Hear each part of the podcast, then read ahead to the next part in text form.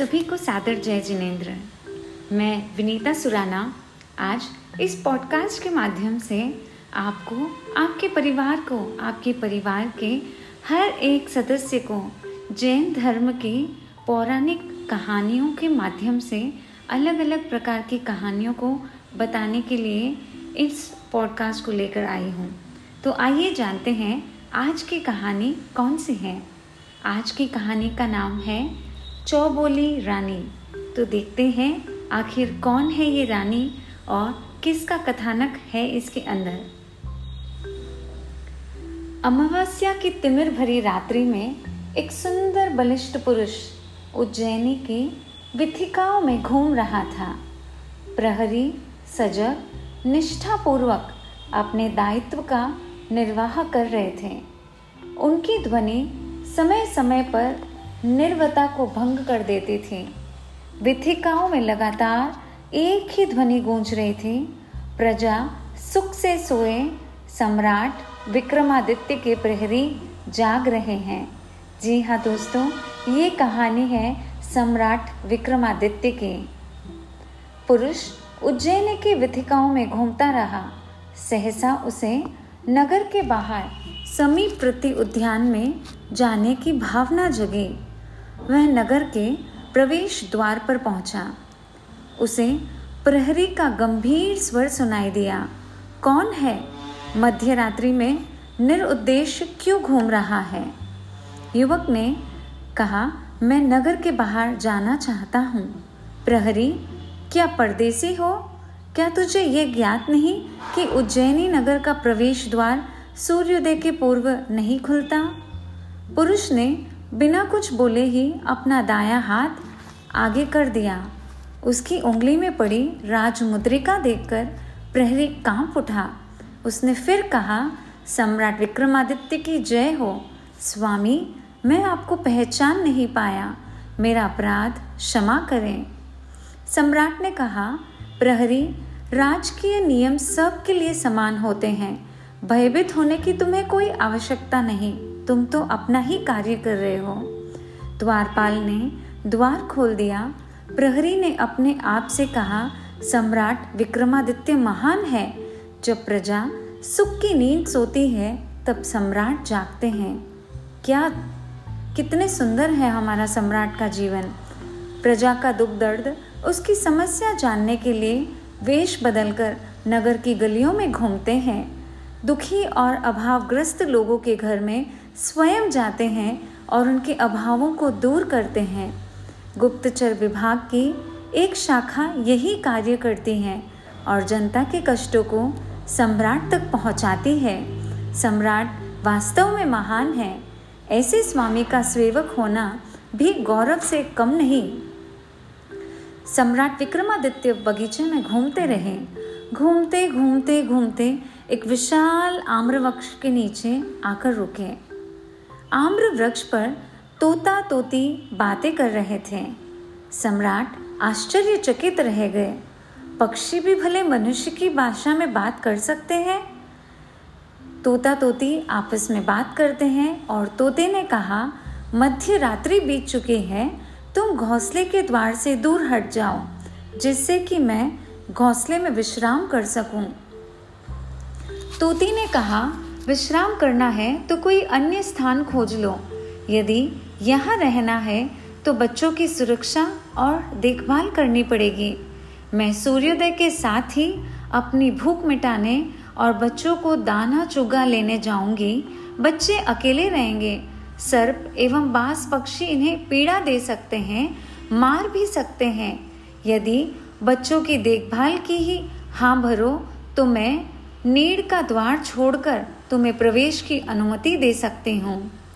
तोते ने कहा, हमारी संस्कृति पुरुष प्रधान संस्कृति है। नारी छल का दूसरा नाम है। नारी नर की समानता नहीं कर सकती। बच्चों को पालना नारी का काम है, नर का नहीं। तो भले मैं क्यों इनकी देखभाल करूँ? तोती ने उत्तर दिया नारी का त्याग एवं समर्पण जगत में प्रसिद्ध है। वह त्याग की प्रतिमूर्ति है। क्या तुम्हें पता नहीं? दमयंती ने राजभवन के वैभव को ठुकराकर नल के साथ भी जन्म में दुख उठाए। महारानी सीता ने राम के साथ वन में जाने को सौभाग्य माना। मिथ्या लांछन के कारण निर्वासित जीवन व्यतीत किया। किंतु राम को उन्होंने एक क्षण भी विस्मृत नहीं किया। क्या तुम्हें महापुरुषों का वह कथन याद नहीं? जहाँ नारी का निवास होता है, वहाँ देवता बसते हैं। नारी को तो अर्धांगिनी कहा जाता है। नर और नारी एक दूसरे के पूरक हैं। इस प्रकार तोती अपनी तरफ़ से सारी बात कहती हैं। जीवन रूपी रथ के दो पहिए हैं। एक के बिना दूसरे का जीवन नीरस एवं अधूरा है। मात्र नर ही महत्वपूर्ण नहीं है, यह तुम्हारी मिथ्या मान्यता है। नारी के रूप का आकर्षण अद्भुत होता है। क्या तुमने दीपक की लौ पर कंचन वर्णी कोमल किरणें शरीर पर पड़ते ही उन्हें समय का नारी जलते हुए पतंगों को नहीं देखा? कौन सा आकर्षण होता है जिसके कारण वे अपने प्राण लुटाते हैं? मैं तुम्हें रानी लीलावती के संदर्भ में बताती हूँ। रानी लीलावती के रूप और सौंदर्य पर मुग्ध होकर अनेक राजा, राजकुमार, वीर, विद्वान, श्रेष्ठी उसकी शर्तों की पूर्ति न करने के कारण कारावास में नार के जीवन व्यतीत कर रहे थे।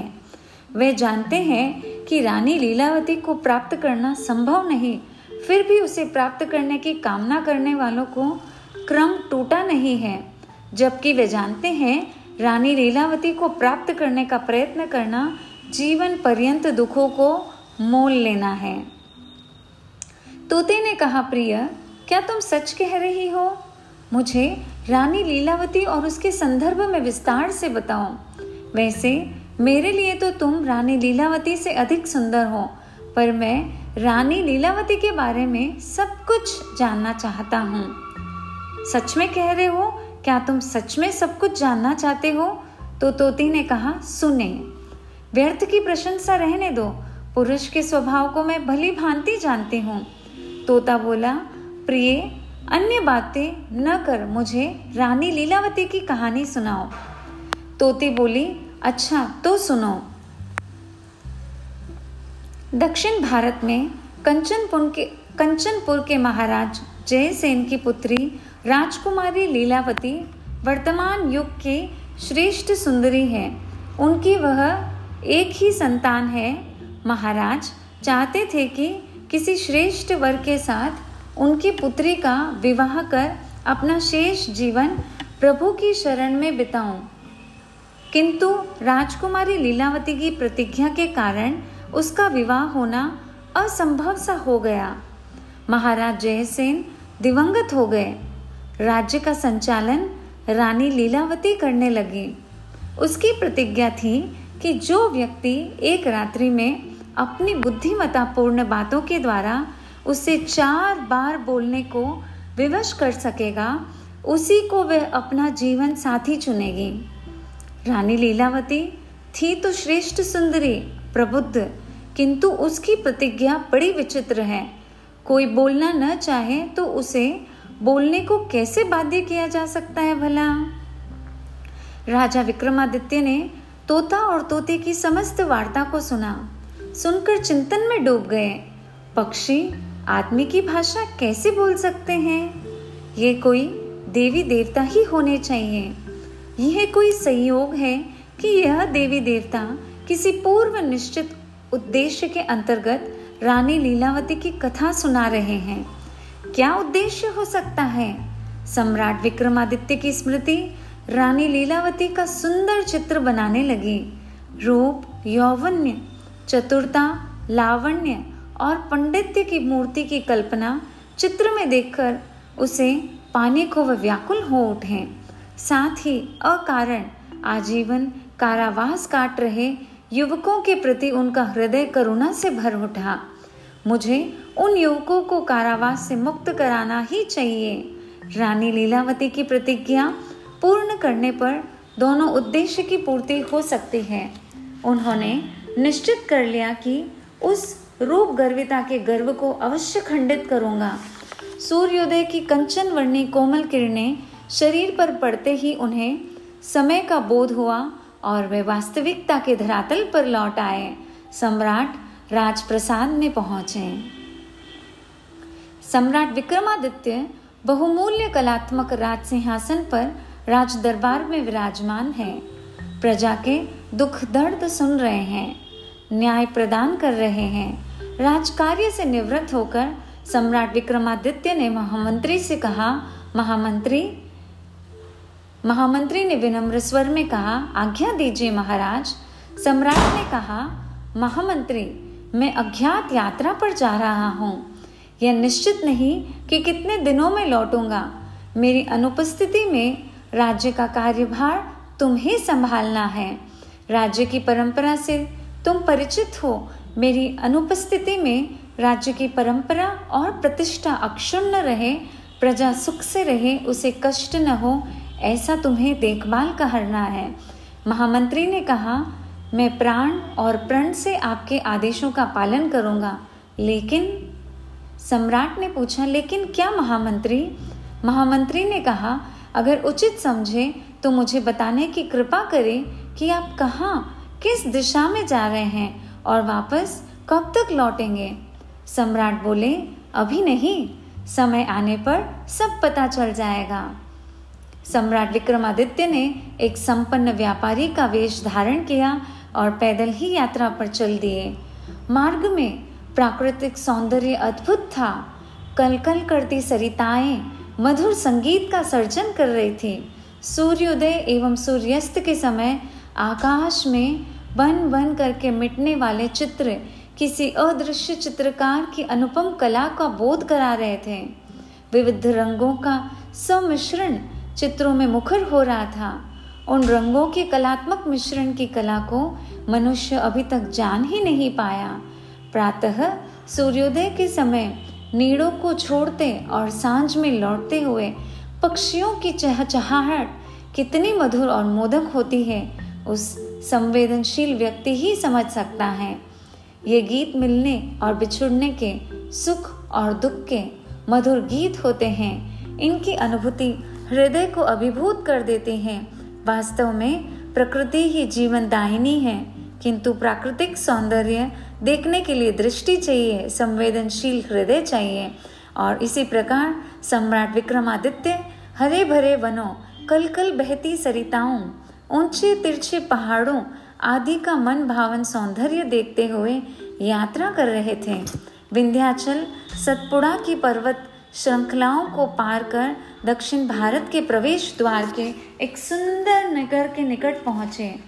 नगर के प्रवेश द्वार के बाहर एक उद्यान में कुछ समय के लिए रुके। तालाब के निर्मल शीतल जल में स्नान किया, वस्त्र परिवर्तन किए और नगर में प्रवेश किया। नगर में प्रवेश करने पर उन्होंने एक सुंदर भवन देखा। भवन के बाहर सुंदर प्रांगण था। इसी आँगन में लगे एक आम्र वृक्ष से के नीचे सम्राट विक्रमादित्य विश्राम करने बैठ गए। भवन के स्वामी का नाम था आनंद। उसने अब आम्र वृक्ष के नीचे एक तेजस्वी पुरुष को देखा, वह अपना कुतूहल नहीं रोक सका। सम्राट विक्रमादित्य के पास आया और बोला, परदेसी प्रतीत होते हो भाई, कहाँ से आए हो? सम्राट विक्रमादित्य ने कहा, मैं उज्जैनी से आया हूँ। आनंद को यह जानकर प्रसन्नता हुई और वह सहज भाव से बोला, क्या उसी उज्जैनी से आए हो जहाँ सम्राट विक्रमादित्य का शासन है। सम्राट विक्रमादित्य ने उत्तर दिया हाँ भाई, उसी उज्जैनी से आया हूँ। आनंद ने कहा, भाग्यवान हो जो सम्राट विक्रमादित्य द्वारा शासित राज्य की उज्जैनी में रहते हो। सुना है सम्राट विक्रमादित्य अत्यंत सुंदर है। उनकी देह, उनकी आभा अत्यंत आकर्षक है। सुंदर होने के साथ साथ युद्ध कौशल्य में निपुण है। इतना ही नहीं, स्वयं महान विद्वान है और विद्वानों का सम्मान करना भी जानते हैं। बड़े उदार और प्रजा वात्सल्य है। उनके दरबार में नौ रत्न हैं जो विविध विद्याओं के श्रेष्ठ विद्वान हैं। सम्राट विक्रमादित्य स्वयं और स्वयं के शासन की प्रशंसा सुनकर मन ही मन हर्षित हुए और बोले, भाई, तुम सब ठीक कहते हो, किंतु आनंद की जिज्ञासा शांत नहीं हुई। वह बोला, सुना है सम्राट, बहुत ही न्यायप्रिय है। उनके न्याय की कथाएँ संपूर्ण भारतवर्ष में अधरों से अधरों पर भी यात्रा करती हुई विचरण कर रही हैं। उनके राज्य में चोरी, डकैती, बलात्कार और हत्याएँ नहीं होती। लोग अपने घरों में ताले नहीं लगाते। वह वेश बदलकर रात्रि में घूमते हैं। दीन दुखियों को स्वयं खोजकर उनकी सहायता करते हैं। वह लोक कल्याण की प्रतिमूर्ति है। उनके राज्य को राम राज्य की संख्या भी दी जाती है। क्या यह सब सत्य है? आनंद इन सबको उस व्यक्ति के मुखारबिन से जानना चाहता था। सम्राट विक्रमादित्य ने कहा, बंधु, मैं तो इतना ही कह सकता हूँ कि विक्रमादित्य के शासन में प्रजा सुखी है और सम्राट अपने कर्तव्य, कर्तव्यों का पालन निष्ठापूर्वक करते हैं। उससे ज़्यादा भले वो क्या कह सकते थे? आनंद ने कहा, मैं सम्राट विक्रमादित्य के बारे में विस्तार से सुनना चाहता हूँ। तुम सुनाओगे? और उत्तर की अपेक्षा में उसने विक्रमादित्य की ओर देखा। उनके चेहरे की आकृति तेज और शरीर से परिलक्षित होती। कांति को देखकर आनंद से कहा, कहीं तुम्हें कहीं तुम्हें तो सम्राट विक्रमादित्य नहीं हो। सम्राट हंसने लगे और बोले, भाई, क्यों मेरी हँसी उड़ाते हो? आनंद ने कहा, मुझे जैसा प्रतीत हुआ, मैंने वैसे ही अभिव्यक्त कर दिया। तुम यात्रा करते हुए आ रहे हो, भोजन का समय भी हो गया। महानुभव, मेरा आतिथ्य स्वीकार करें। सम्राट ने कहा, मान्यवर, क्या आप अपना परिचय देंगे? आनंद ने कहा मैं एक शिल्पी हूँ। राजा विक्रमादित्य ने कहा, मूर्तिकार, चित्रकार काष्टकार कुंभकार, ये सब प्रकार के कलाकार शिल्पी की श्रेणी में आते हैं। आप किस कला से संबंधित हैं?